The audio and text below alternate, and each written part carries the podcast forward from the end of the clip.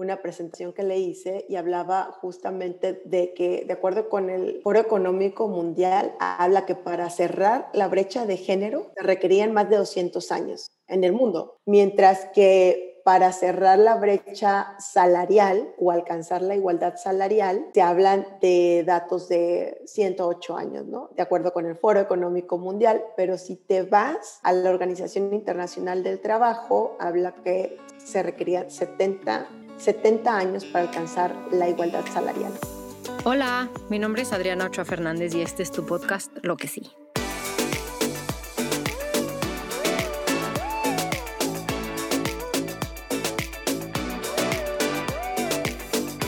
Lo que sí reúne anécdotas, historias, pensamientos con personas que están haciendo cosas para tener un mundo más justo, más equitativo y para que podamos reflexionar lo que queremos. Si buscas un mensaje de optimismo y motivación, crees que un mundo mejor es posible y si quieres que pongamos el reflector en lo que sí se está haciendo para lograr un cambio, te invito a quedarte a este tu podcast. Muy buen día, buenas tardes, buenas noches, dependiendo de dónde te encuentres. El día de hoy estoy grabando este episodio de Lo que sí con Norma Cerros. Yo a ella la conocí cuando trajo a Dorothy Ruiz, una ingeniera aeroespacial, como parte de un programa que se llama Un futuro brillante. En esta ocasión fue en el planetario Alfa y en el Secubi, donde trajo a Dorothy Ruiz a compartir con los niñas, niñas y adolescentes su historia, ¿no?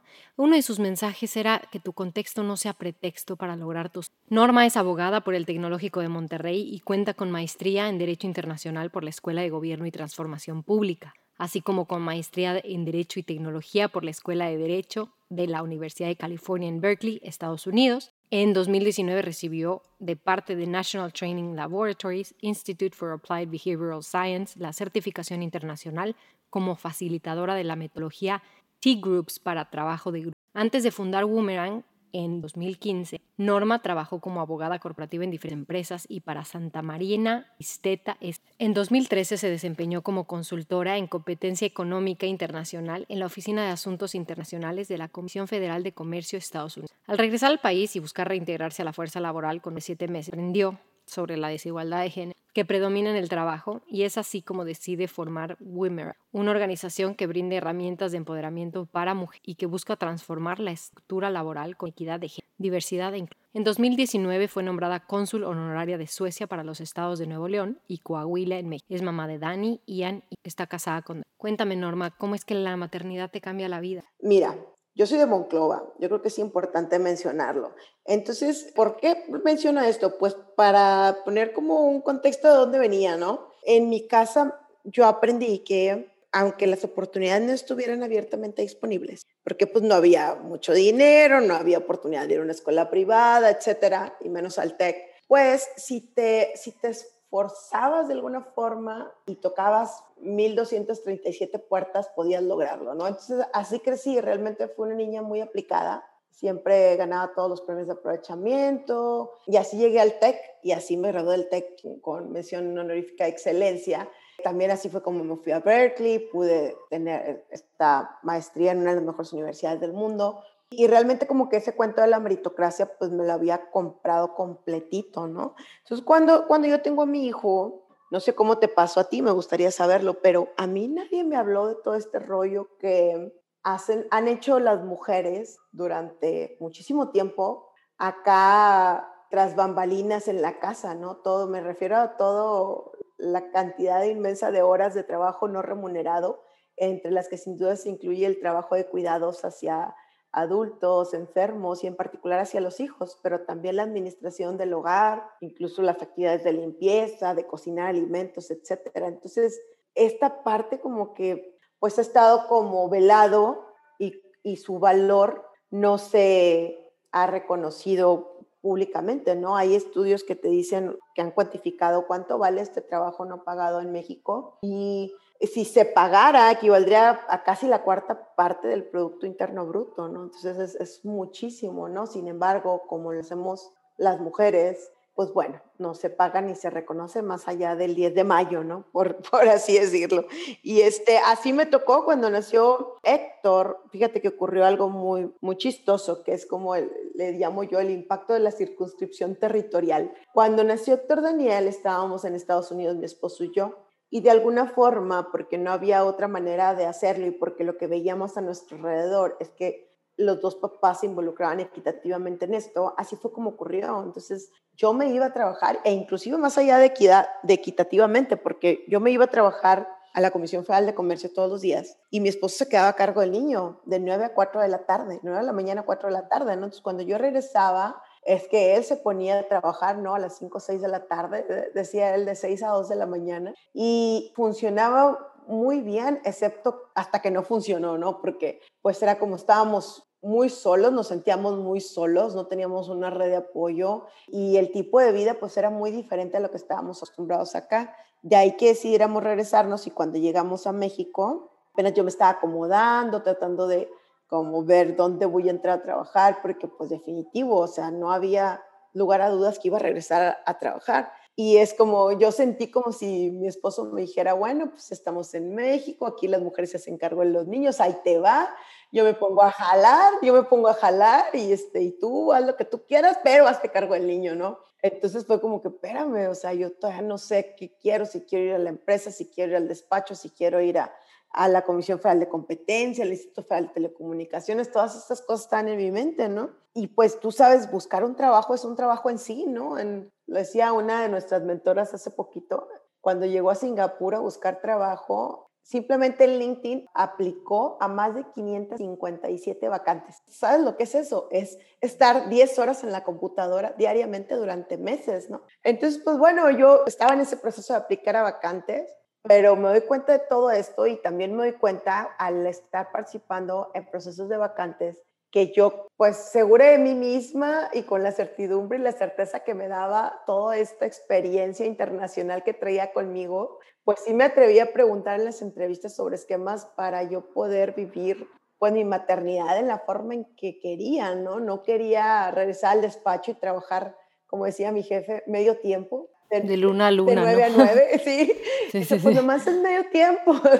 Entonces yo sí quería, pues bueno, trabajar desde la casa o algunos días poder salir más temprano, etcétera. Estamos hablando de 2013, pues eso no existía, menos en el norte del país. A lo mejor habrá, había una que otra empresa pionera, pero pues no, no se me cruzó en el camino. Y fue muy doloroso para mí darme cuenta que esto que te cuento, que había funcionado hasta que dejó de funcionar, pues ya no estaba disponible para mí, ¿no? No importaba cuánta educación tuvieron, no importaba cuán buena fuera mi trabajo, las credenciales, la experiencia internacional, simplemente no había algo que me permitiera vivir mi nuevo rol en la forma en que yo lo quería vivir y seguir pues creciendo profesionalmente. Fue un proceso doloroso que pude superar con terapia, mucha terapia y después de ello pues sí cuestionarme, ¿no? De que si quería regresar al corporativo, los precios que existían hasta ese punto pues no estuve lista para pagarlos y decidí cambiar de carrera y empezar a título de, ok, bueno, ¿qué hacemos para cambiar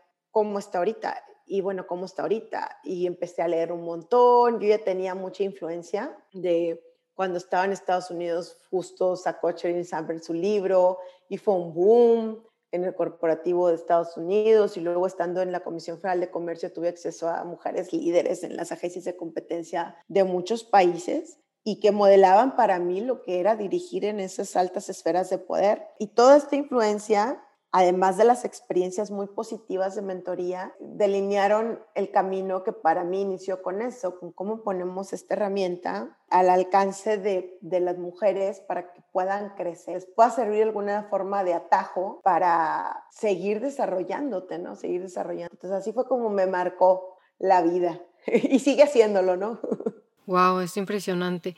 Oye, ¿y alguna vez antes tú habías sentido alguna desventaja por el hecho de ser mujer antes en tu vida, antes de la maternidad? Fíjate que no, pero te voy a decir por qué. Porque creo que, que, que pasa en muchos casos, tratando de no generalizar, pero creo que sí ocurre en muchos casos, que es esta parte que tú conoces, ¿no? O, de antemano se plantean los costos que tienes que pagar por pertenecer a los grupos que quieres pertenecer y en el caso del trabajo no es diferente, ¿no? Entonces, por ejemplo, hablando de un trabajo en un despacho, tú sabes que son horas muchísimas horas, ¿no? Y que, y que tu crecimiento depende de cuántas horas factures, ¿no? En ese sentido, pues estás dispuesta a estar ahí desde las, no sé, 8 o 9 de la mañana hasta las 10, 11, 12, 1, 2 y a lo mejor toda la noche, porque hay veces que cierra que te tienes que quedar y que tiene que salir el trabajo. Pero volteas a ver cómo están compuestos la mayor parte de los despachos, volteas a ver la participación de las mujeres y su rol, ¿no? ¿Cuántas mujeres socias hay? Creo que la realidad está cambiando mucho más que cuando yo formaba parte de ese ambiente, pero cuando yo estaba en el despacho, solo había sido una mujer socia. Una mujer había logrado ser socia en la historia, en 70 años de existencia del despacho. Entonces, creo que de alguna forma te compras el estereotipo y dices, pues es el camino, ¿no? Ni siquiera hay esta conciencia, Adriana, de que las cosas pueden ser de manera diferente. No, pues es que sí es, así me tocó, ¿no? Así me tocó y yo creo que a cierto punto el vivirte del estereotipo pues te facilita el camino y pagas los precios, pero sabes también que si tu idea de vida es que tengas una vida fuera del trabajo, pues no va a ser posible, ¿no? Vas a poder, y qué fregón que lo puedas hacer durante, no sé, unos 10 años, que aprendas todo lo que puedas aprender, que ganes toda la lana que puedas ganar, porque realmente se gana muy bien para una abogada en esos espacios. Y bueno, y cuando llegue el momento de decir, ah, pues sí quiero tener familia, es entonces que te das cuenta y te cae el 20, o en mi caso así fue, de que estaba topada, ¿no? De que mi crecimiento no iba a poder ser el, el que había venido siendo hasta antes de ser mamá. Wow, qué loco. Y qué loco porque siempre te dicen, tú puedes, tú puedes, tú puedes, tú puedes, tú puedes lograr lo que quieras y nunca te trazan esta guía, ¿no? Yo creo que eso es lo más injusto y es como lo que le podemos regalar a nuestras futuras generaciones, ¿no? Es decir, eh, la neta, ¿no? Como lo viste en ese evento del posparto y como lo tratamos de hacer con los con un futuro brillante y con, y con Equal Payday, es como te presentamos sabiduría accionable, te presentamos las netas que nadie te va a decir porque así está el reto, ¿eh? No nada más es como, ah, sí, enfócate, ta, ta, ta, mientras trabajamos para quitar el impacto del sesgo inconsciente que perjudica a las mujeres, que sepas que estas son las limitantes que existen afuera y los precios que hay que pagar y te ayudamos, ¿no? A deconstruir, pues, cuáles son tus propios, tus propios limitantes y tus propios, tu propio techo de cristal, ¿no? Como incluso se dice. Yo creo que lo más grande que podemos decir que hemos traído la conversación es eso, la capacidad de cuestionar el status quo, decir, ah, caray, hay otra forma de hacer las cosas. Sí, sí, hay otra forma de hacer las cosas, ¿no?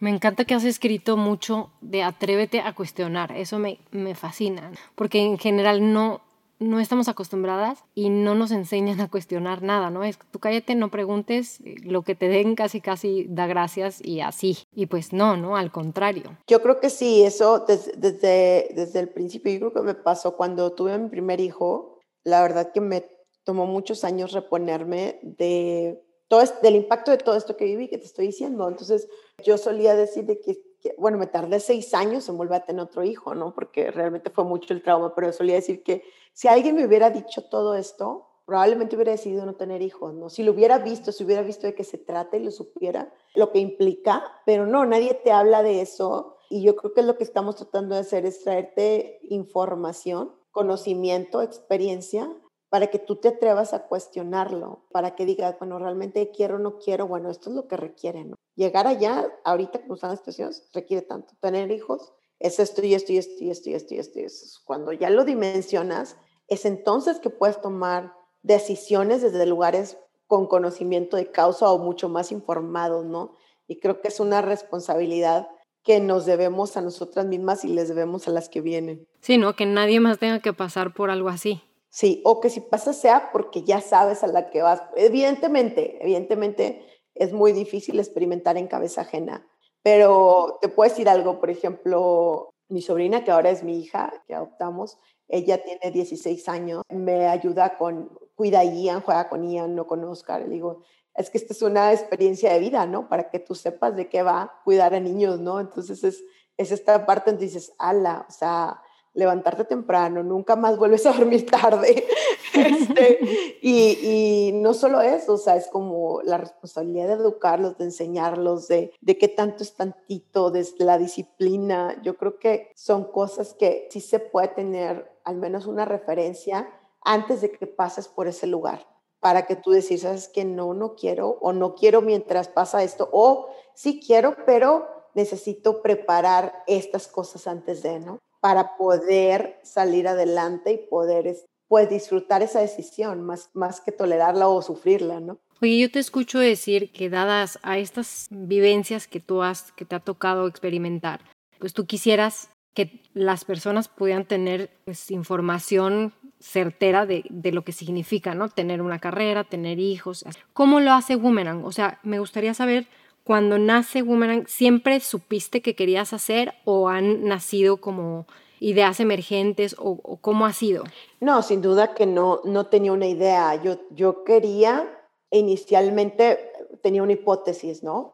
Decía, es que necesitamos mujeres más empoderadas para que lleguen a posiciones de liderazgo y entonces cuando lleguen van a cambiar las cosas para beneficio de todas nosotras, ¿no? Y, y han sido distintas intervenciones y programas y pilotos y experimentos que me han dado más información para reestructurar esa hipótesis, ¿no? Evidentemente que mujeres capaces, empoderadas, con conocimientos, con credenciales, hay muchísimas, ¿no? Y algunas tendrán la perspectiva de género y el deseo de ayudar a otras y otras no. Y hay además de eso muchísimos obstáculos en el trabajo, por mencionar la brecha salarial de género, el prejuicio inconsciente, muchísimas otras cosas que afectan, que determinan el acceso que tú y yo podamos tener a oportunidades en el trabajo. Entonces, no, ha sido un camino de ir como poniéndonos afuera, poniéndome afuera con estas hipótesis, con estas ideas, confrontarlas y aprender. Así fue como poco a poco nos fuimos enfocando en Equal Pay Day México, que es una, creo que yo, que falta conocimiento o conciencia al respecto de qué involucra este tema, pero para mí es el tema que involucra todos los grandes temas, ¿no? Porque dice, no, pues que la brecha salarial solo afecta, no sé, a mujeres en alta dirección o eso no es para todos. No, la realidad es que cuando volteamos a ver el tema de la brecha salarial de género, nos enfocamos en un factor, por lo general, que es la discriminación. O sea, que por ser mujer te paguen menos que a un hombre por llevar a cabo un puesto de, trabajo, de valor similar.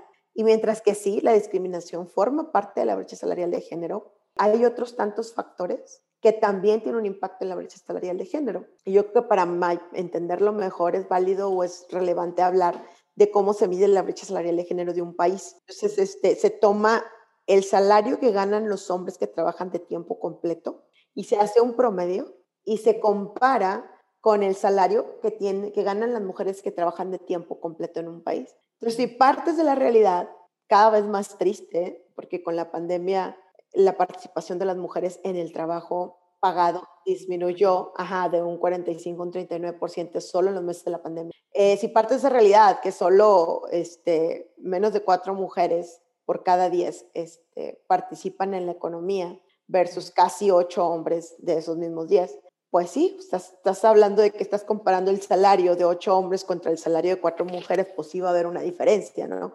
Si a eso le sumas que el acceso a posiciones de liderazgo, no hay un acceso igualitario a posiciones de liderazgo. De ahí que, dependiendo del indicador que tomes en cuenta, pero más o menos están de acuerdo, es que aproximadamente un 15% de las posiciones de liderazgo en nuestro país son ocupadas por mujeres. Y esos son los puestos mejores pagados en las organizaciones, ¿no? Entonces, si hay menos mujeres en esos puestos, pues también es otra razón.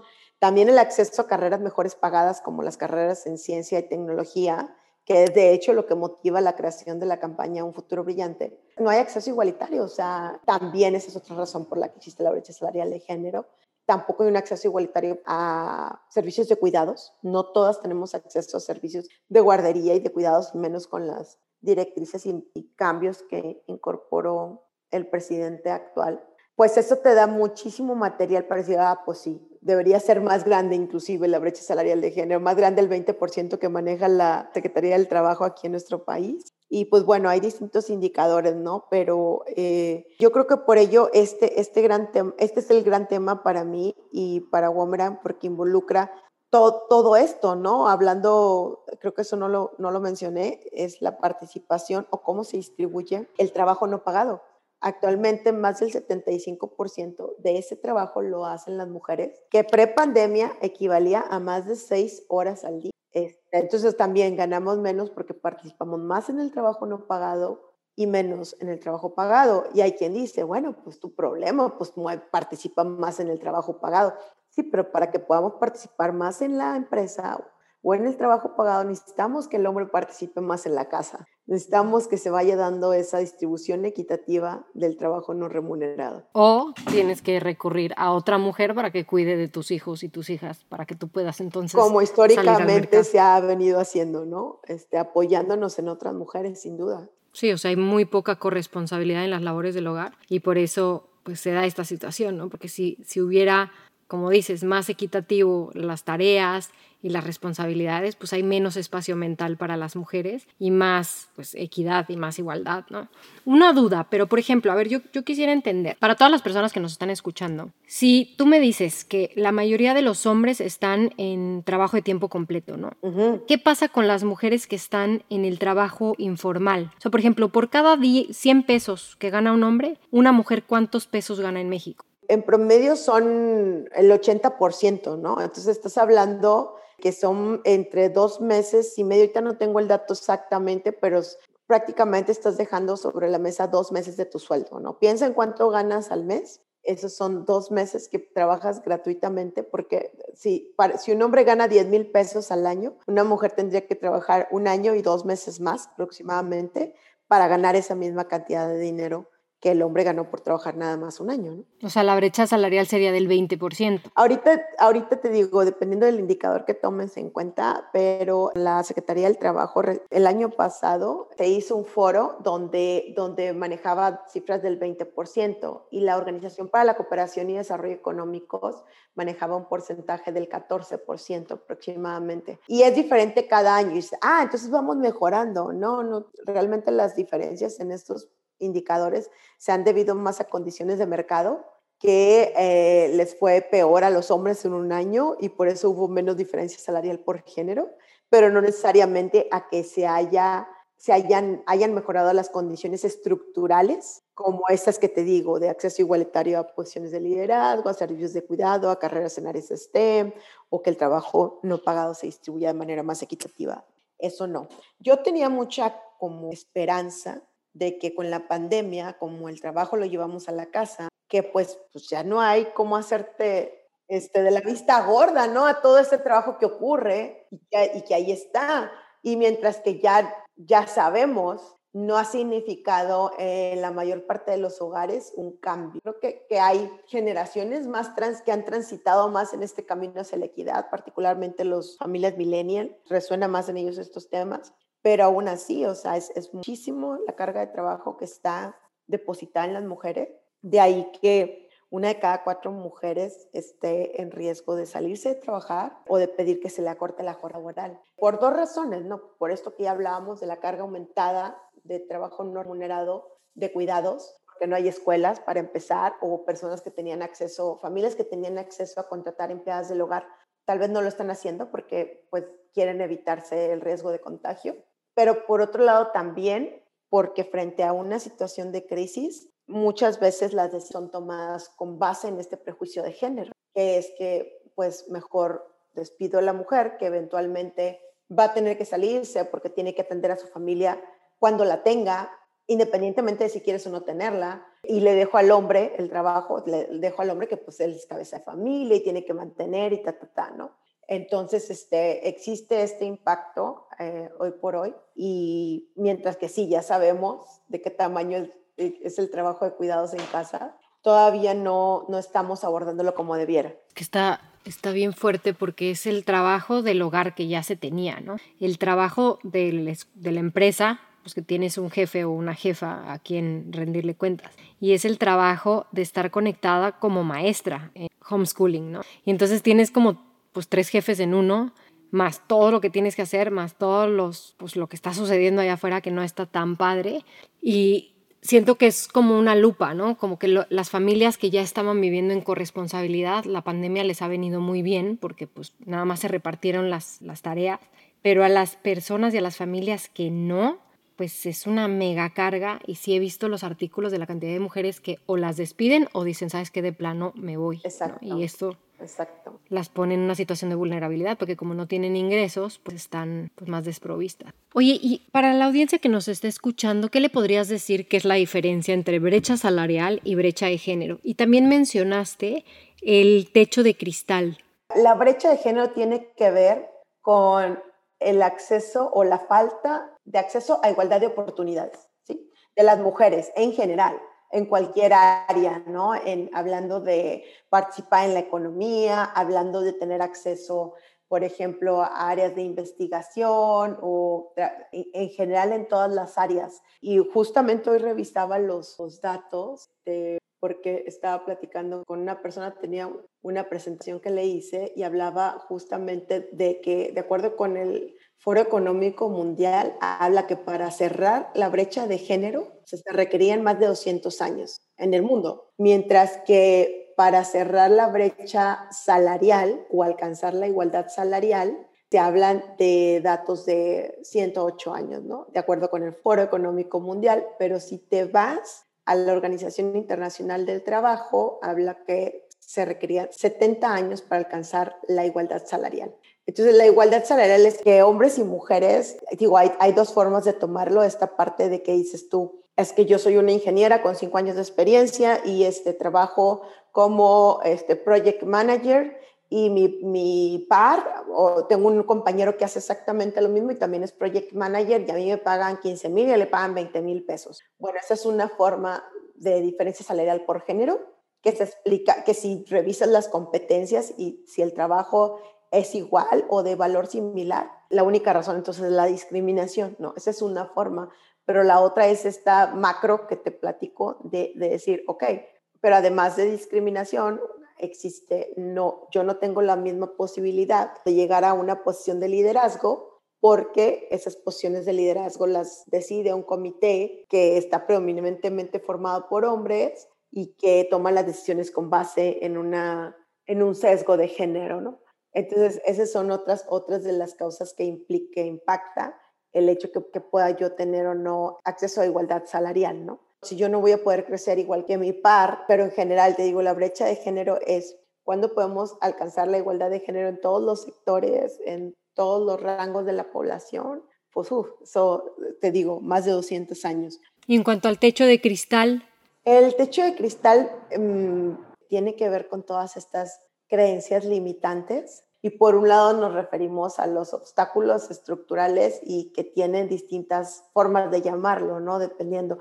Hay que el techo de cristal, que el sticky floor o los, o los zapatos de concreto, o como quieren llamarlo, pero se refiere a todos estos obstáculos estructurales para que la mujer tenga acceso a igualdad de oportunidades en el trabajo. Pero también hay otro techo de cristal y que es el que definitivamente que podemos trabajarlo nosotras, que es justamente el que rompemos a través de los programas que hacemos, ¿no? Es decir, eh, ubicarte en tu justa dimensión, que tú puedas reconocerte en tu poder, que puedas reconocer cuánto vale tu talento y, este, y con esta certidumbre puedas empezar a moverte, a ser más asertiva, a darte cuenta hacia dónde es a dónde te quieres mover y entonces una vez que te das cuenta hacia dónde te quieres mover, y revisas el tiempo y los recursos que tienes a tu alcance y también la lista inmensa de tareas, es cuando dices, ah, caray, bueno, entonces tengo que empezar a ser más estratégica a la hora de priorizar, de delegar y de construir redes de apoyo, porque tienes que delegar, sí, pero no puedes delegar así nomás, tienes que construir redes de apoyo para saber dónde delegar esas cosas que no puedes soltar por completo. Entonces, eso, eso es lo que hacemos, te ayudamos a que puedas eh, deconstruir esas creencias limitantes y que puedas también empezar a ser muchísimo más asertiva gracias a esta certidumbre que te da el reconocer para lo que eres sumamente buena. Wow. O sea, esa es la parte de mentoría, ¿no?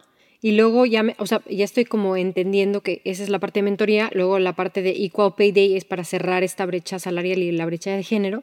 Un futuro brillante es para apoyar, ¿es STEM o STEM? Recientemente se agrega la A porque se agregan las artes y justamente una de las intervenciones, porque Iris Bonet ella escribió el libro Gender Equality by Design, What Works, y entonces ella habla de estas intervenciones que tienen como base la economía conductual. que justamente la reforma de ley que platicamos hace rato, que propusimos nosotros, tiene como base esa economía conductual. Entonces, es decir, sí, o sea, concientiza a la gente, haz intervenciones que vayan encaminadas a la sensibilización, pero no pongas todos los huevos de la gallina en, ese, en esa canasta, porque no, no es suficiente, es como el primer paso necesario, pero adicional, lleva a cabo estas intervenciones que te van a permitir realmente cambiar las cosas, como son que te dejen de preguntar cuánto ganas cuando estás en una entrevista de trabajo para dejar de perpetuar una diferencia por género, o como lo hicieron justamente hablando de las artes, las orquestas, hace unas décadas ellos querían allegarse del mejor talento y no les importaba, pues, si fueras hombre o mujer y se dieron cuenta que muchas veces las decisiones estaban tomadas con base en un sesgo. Entonces, lo que hicieron, pusieron una cortina, inclusive les pedían a los participantes en, estos este, assessments que no usara zapatilla, ¿no? Que no se escuchara, porque si era zapatilla, pues ibas a imaginar que era una mujer. Entonces, con base en esto, con una cortina, ellos hacían los, los se fue esta palabra, que es este, los castings, y así se llegaban del mejor talento, indistintamente de tu género. Entonces, aplicando esta analogía, se habla del blind recruitment en la empresa. O sea, que, que tú pides la información sobre qué, qué competencias, qué habilidades, qué experiencia tiene, Incluso en Silicon Valley algunas empresas que ya no te piden ni a qué escuela fuiste, ¿no? Ya no se diga tu género, tu, tu raza, etcétera, ¿no? Justamente en, en esta parte de, de, otra de las, de las intervenciones que tiene como base mía conductual es esta, mostrar a mujeres que son modelos a seguir en las áreas de ciencia, tecnología, ingeniería, arte, matemáticas. Porque si tú ves que alguien ya llegó, significa que existe un camino y tú también puedes seguir ese camino. Eso es, lo más relevante. Y es un proceso, un proyecto, acá entre nos te digo, es mi consentido, porque normalmente o, o es común que no llegues a ver o que nosotros no lleguemos a ver el resultado grandote de todo lo que hacemos. Imagínate cerrar la brecha de género, hablábamos ahorita de 202 años, pero en el caso de un futuro brillante sí puedes ver que se cumple el objetivo en ese mismo acto, porque tú, lo que tú buscas es, un objetivo sumamente noble, concreto, alcanzable en, en, ese acto, es mostrar a mujeres que son modelos a seguir, con el objetivo de que las niñas vean estos caminos y empiecen ellas a, esto que, a hacer esto que platicábamos al principio, a cuestionar a darse cuenta que hay otras realidades y otros caminos que tal vez no han considerado y que existe un acceso a ellos. Entonces, este proceso, este proyecto nace como un spin-off de Equal Pay Day porque nos dicen que otra de las razones por las que ganamos menos es que escogemos carreras que pagan mal, refiriéndose a carreras que son estereotípicamente definidas como femeninas. Sin embargo, pues bueno, si volteamos a ver cómo son educadas las niñas en nuestro país, la información en la que tienen acceso, la forma en que los medios de comunicación perpetúan estereotipos de género, cómo son sancionadas las niñas que se atreven a salirse del estereotipo de género, pues en realidad no hay ningún margen para negociar, ¿no? Perdón, para elegir este, carreras que, que, pagan menos, ¿no? Más bien es como, pues es tu camino y por ahí te vas, ¿no? Entonces es. Todo encaminado a, las carreras del cuidado y la educación, ¿no? Sí, sí, sin duda. Claro. No, a mí me encanta esta parte del futuro brillante porque, como lo dices, a mí la verdad es que me marcó muchísimo que Dorothy, Dorothy Ruiz, la que vino, la que trajiste de, de la NASA, que viene de un lugar de Matehuala, en donde pues toda su familia se dedicaba a lo mismo y ella siempre se cuestionó, ¿no? De que, oye, pues debe de haber algo más. Y su abuela fue quien le dijo, oye, pues estudia, estudia, estudia. Y fue impresionante lo que le dijo, por ejemplo, a las mamás, ¿no? De que por favor, mamás, que sus hijas jueguen con legos porque esto les da como esta conciencia aeroespacial que no les daría solo jugar con una muñeca. Sin duda. Eso, está fabuloso y yo creo que también muchas veces no tenemos, por ejemplo, me volteo a ver a mis papás o inclusive hoy en día, no te vayas tan lejos, muchas veces no existen en la mayor parte de las familias mexicanas esos modelos a seguir. Se volteas a ver y pues a lo mejor nadie en tu casa, a lo mejor eres primera generación que fuiste a la universidad o a lo mejor nadie ha ido a la universidad, no tienes estos modelos a seguir. Y, fíjate que es algo que me, que me encantó, digo, me encanta Doro, tiene muchos sentidos, pero eso que nos compartió también a mí me marcó porque lo más grande que puedes hacer por tus hijos, no puedes hacer mucho, es no decirle que no, ¿sí? Porque aquí Doro era como la loca que se subía al techo y veía las estrellas y supo del, del, accidente del Challenger y decía, es que, es que yo quiero aprender de eso, yo quiero estudiar eso. Y la abuelita no tenía idea ni con qué se comía, ni qué era, pero decía, no, bueno, hay que estudiar mucho, mija, porque pues Eso creo que pues es caro y pues hay que ver cómo le hacemos, ¿no? Pero no le dijo que no. Una abuelita, una señora que apenas había terminado tercer año de primaria, dices, wow.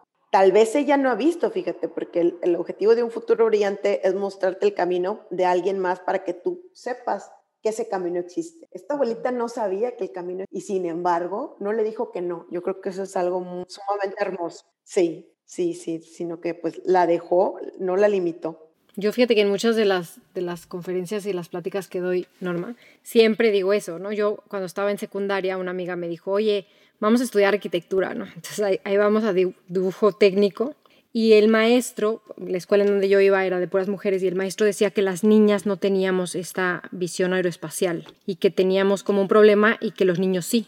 Y entonces no fue hasta que vi, a Dorothy que dijo eso y dije, ah, pues puede ser que como no jugué con Legos y no jugué con carritos y no jugué con estas cosas de mecano y cosas así, o sea, de ahí salía el sesgo del maestro de decir que el cerebro de las mujeres estaba de diferente manera porque no teníamos esta visión aeroespacial, pero más bien es algo... Sí, del exposure, en donde a qué, a qué te, te, te permitieron tener acceso, ¿no? Este, si te dicen que no eres buena para eso, entonces te, te, lo compras, dices, no, es que yo no soy buena para las matemáticas, entonces yo mejor me voy a estudiar, no sé, psicología, derecho, recursos humanos, relaciones internacionales, todas estas cosas que son, pues, entre comillas, de mujeres, ¿verdad? Marketing. Ajá. Oye, ¿y qué sigue para Boomerang? Oh, fíjate que estaba con una amiga y estábamos hablando de eso y le digo, y, y justo este, este es el, el, el crédito. Yo le pedí apoyo, ella era una diseñadora dije, oye, es que quiero hacer esto, ¿cómo le hacemos? ¿Qué nombre se te ocurra? Ayúdame a diseñar un logo y todo. Y, y, me dijo, ¿qué te parece boomerang? Fue el primero que dijo, es un boomerang de mujeres. Yo,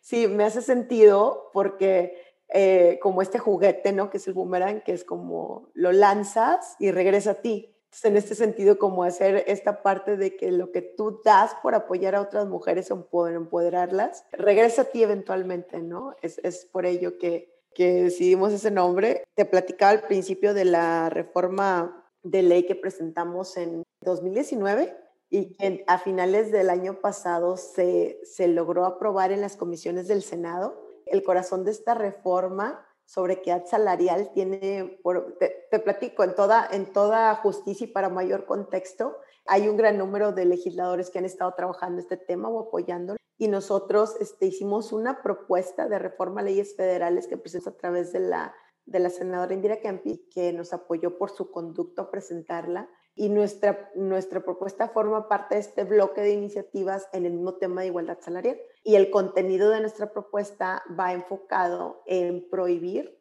a los patrones que averigüen o investiguen sobre la historia o pregunten sobre la historial salarial de los candidatos o candidatas a una vacante una de las maravillas es que es indistintamente de tu género, te va a beneficiar. Puede ser que vengas mal pagado si eres hombre y que también te beneficie esto, ¿no? Entonces, eso es, eso es el objetivo de la, de la ley y este, esperamos que se apruebe en el primer trimestre de, de este año, en este primer periodo de sesiones del Senado. Y pues bueno, si de ser así, es, yo creo que esto va a marcar un parteaguas enorme en, en, el trabajo que hace Wombram o que hacemos en Wombram a favor de la igualdad salarial y pues creo que pues empezar a colocar la conversación o la atención en la conversación acerca de este tema, porque como te digo, existe un, un gran misconception o una gran este, todavía confusión acerca de qué se trata. Muchas veces cuando llegas a hablar del tema en las organizaciones pues se toma hasta como un ataque o una acusación de que me estás acusando de pagarle menos a las mujeres y nosotros no tenemos ese problema, claro que no. Sí, es posible que hay empresas más que han avanzado más, han transitado más y han dedicado esfuerzos intencionales por eliminar cualquier diferencia salarial de género que derive de la discriminación per se. Pero cuando empiezas a ver los números, te digo exactamente, todas, todas las empresas en México están iguales, ¿no? Ninguna, ninguna empresa se puede decir que, ya alcanzó la igualdad de género, porque volteas a ver cómo están compuestos eh, su alta dirección, cómo está compuesta. Probablemente a nivel de entrada ya exista más o menos una paridad de género, pero conforme vas creciendo y, o vas hablando de escalar o de ascender en la escalera corporativa, se va acrecentando más esa diferencia de género, ¿no? Y justamente el reporte de McKinsey que salió el año antepasado, creo, hablaba de este reporte que saca en conjunto con Leaning cada año, hablaba precisamente que contrario a lo que muchos pensamos, de que el salto más difícil es hacia puestos gerenciales, ¿no? Hasta managerial positions. Y yo creo que no debiera ser sorpresa cuando te pones a ver o analizar cuándo ocurre ese salto. ¿Cuándo ocurre ese salto en las organizaciones? De, de a lo mejor una gerencia, perdón, de una coordinación, una jefatura, etcétera, una coordinación de área hacia una gerencia, pues es cuando, cuando tu reloj biológico también te está diciendo, oye, ¿qué onda, no? Vas a querer este rollo, ¿no? Porque se acaba, ¿no? Es finito, ¿no? Entonces, justamente coincide con esa etapa de la vida en la que ya no te funciona dedicarle el medio tiempo, las 12, las 14, las 16 horas al trabajo. Y, y si decides, decides y, lo haces de formar una familia, pues te, te das cuenta que no, que no, es, no es compatible este, una, una jornada laboral de ese tipo con las responsabilidades de cuidar de otras personas, ¿no? Entonces, creo que, que esa parte nos damos cuenta y nos queda clara en Womerang, también adicional a esto, con motivo de la pandemia, nos pusimos a pensar cómo podemos enfocarnos porque tenemos la tendencia de ponernos al último la máscara de oxígeno, de dejarnos al final, ¿no? Y creemos que al menos va a ser otro año, Adri, de incertidumbre y que, pues bien, si ya aguantamos un año, yo creo que, que, no va a dar para otro año aguantándonos sin respirar, ¿no? Entonces yo creo que sí es necesario en este ejercicio de, de enfrentar el prejuicio de género que se acrecenta con la pandemia y de, y de, de de dirigirnos hacia donde queremos llegar. Yo creo que hay que ser más asertivas que nunca y, y, empezar ahora sí que a soltar la pelota big time, todo aquello que no abona a tus objetivos principales, ¿no? Y en ese sentido también creamos el programa de Mastermind Groups, que, es un programa que justamente te ayuda a enfocarte, ¿no? A, a ser más asertiva, a tener este accountability partnership en un grupo pequeño de mujeres que comparten una etapa de vida contigo, a lo mejor en otros sectores, en otras industrias, y que son, han sido cuidadosamente seleccionadas por Womerang, por nosotros, para que te den esa mentoría de pares y para que puedas semana tras semana enfocarte en avanzar en tus objetivos. Entonces creo que eso estamos, nosotros también, te platicaba a título de, de broma, ¿no? Que también hicimos este análisis, Marta y yo, y decíamos, pues va a ser otro año, ¿no? Entonces, ¿cómo le hacemos? Este, muchas empresas están teniendo recortes uh, presupuestales y pues, eh, ¿cómo le hacemos? A lo mejor sacamos un programa que cueste más barato o, hacemos, uh, bajamos nuestros precios 50%, precio COVID o qué sé yo, o le tiramos a la luna con la certidumbre de saber cuánto vale lo que traemos a la mesa. Y pues ya sabes la respuesta, ¿no? Le decimos tirarle la luna y es lo que estamos haciendo. Justamente ahorita estamos eh, negociando contratos de programas de mentorías, viendo más formas de ponernos afuera, de que la gente conozca nuestro trabajo y, y de poder poco a poco tener una, una mayor participación en este impacto llevarlo fuera de la región, hasta ahorita hemos trabajado con empresas en Ciudad de México y en, y en Guadalajara, pero principalmente en Monterrey. Entonces, pues tener esta mayor participación, pues porque tiene que existir una congruencia, ¿no?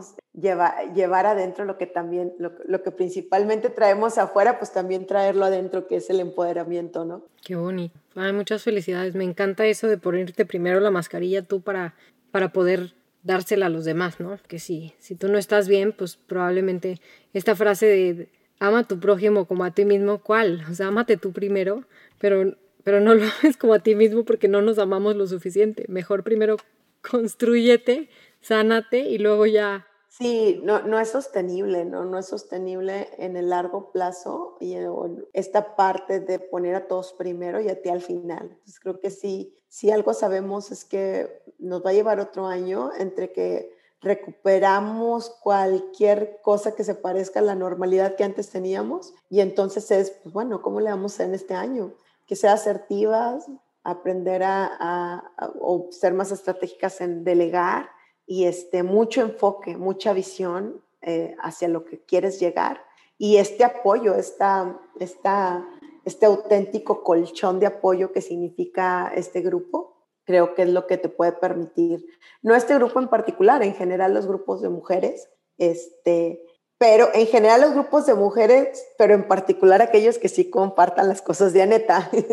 Entonces, este, eso es lo que creo que te, puede, que te puede permitir ese enfoque para sobrevivir y no solo sobrevivir, llegar a esa meta que te habías propuesto antes de la pandemia. De verdad que muchísimas felicidades. Soy fan tuya desde, desde que te conocí ahí en lo de Dorothy. Muchas gracias a la audiencia por haber escuchado este podcast. Ahora como conclusión, ¿cómo es la vida de Norma con tres hijos hombres? ¿Y cómo estás educando a tus hijos en equidad? Pues la verdad es que ahorita justo están muy pequeños, los dos de ellos, uno tiene dos años y cachito y el otro tiene nueve meses, entonces es medio caótico.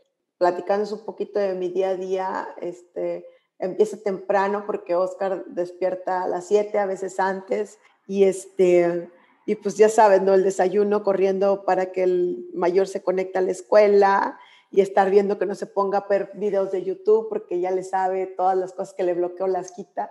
Entonces, este, creo que algo que yo me he dado cuenta que más allá de lo que les pueda decir, es lo que ellos ven, es lo que ellos ven, lo que, lo que, lo que tiene un impacto mayor. Justamente hace un par de años fui a la escuela de mi hijo a dar una charla ah, sobre, te invitan, ¿no? A platicar a qué, qué, es lo que hacen tu trabajo. Entonces yo dije, ah, bueno, les voy a dar una charla porque un día llegó muy triste mi hijo y me dice, es que yo creo que yo debiera ser mujer.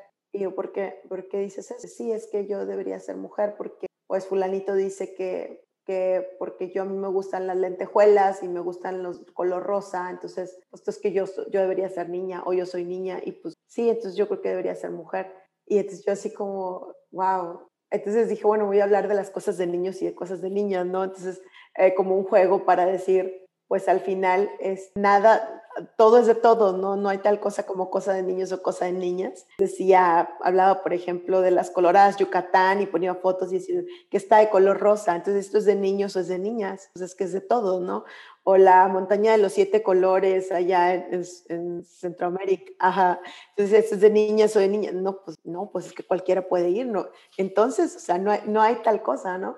Entonces, este... Eh, creo que, que esta parte donde él hace estos comentarios, donde decir eh, que las niñas pueden llegar a hacer lo que sea y donde, donde él se da cuenta que, que, o más bien se vive sin estas limitantes de estereotipo, él encanta bailar y este, eh, creo que es lo más relevante para mí, es regalarles esta, esta posibilidad de atreverse a ser quien él quiera ser o quien ellos quieran ser sin que esto tenga que estar limitado por un estereotipo de género. Creo que también para los hombres eh, mayores, bueno, adultos me refiero, también han sufrido de esta parte porque pues muchos de ellos te apuesto que también quisieran vivirse en su rol de cuidadores o explorar áreas que también que son femeninas, pero que por este prejuicio no han podido hacerlo. Entonces yo creo que regalarle esa posibilidad a mis hijos, yo creo que es lo, lo lo que me llena de, mayor satisfacción. De verdad estoy bien emocionada de que hayas aceptado mi invitación. Todo lo que me compartes está increíble,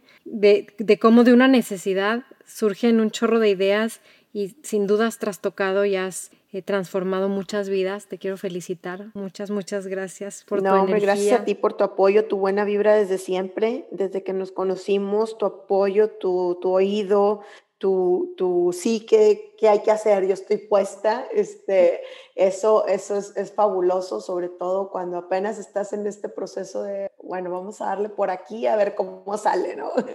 Entonces, muchas gracias y pues ojalá que, que podamos seguir colaborando desde distintos frentes. Este, ya sabes, cuentas conmigo. Pues un abrazo, te mando un abrazo muy fuerte. Ay, igualmente. ¿Hay algo que le quieras decir a la, a la audiencia antes de irnos? ¿Dónde te encuentran? Mis redes personales son Norma Cerros en, en Instagram y en, y en Twitter y en este, Facebook que luego, pues bueno, comprenderán que tengo tres hijos, esto es poco tiempo para andar ahí posteando, pero a veces sí me aviento cosas chidas, entonces síganme por ahí. También en Womerang, sin duda, que estén pendientes de, de, los programas y de la campaña en la página womerang.org, pero en particular en Facebook y en Instagram de Womerang y en Twitter, que, que no solo nos sigan, nos apoyen compartiendo los mensajes para prestar más atención a los temas que manejamos y que nos acompañen al Equal Pay Day México, que va a ser en abril. Todavía no tenemos la fecha, ahorita justo estamos en esta semana definiendo, pero definitivo va a ser en la primera parte de abril. Este, y pues en un foro, en un foro como el que vivimos hace un par de semanas de Entrale sin miedo al 2021, pero aquí este, pues alrededor de todos los temas que tienen un impacto en, en el hecho que las mujeres ganen menos que los hombres por llevar a cabo trabajo similar, de similar valor. Eso, que nos sigan por ahí, pues muy agradecida por este espacio, querida Adriana. Ay, te quiero mucho, Norma. Muchísimas gracias. Les invito a suscribirse en Spotify, lo que sí, dejen un review en Apple y dejen sus comentarios o búsquenme en Instagram como Adriana, número 8, letra A, F, D, E, Z. Mi nombre es Adriana Ochoa y acabas de escuchar tu podcast, Lo que sí.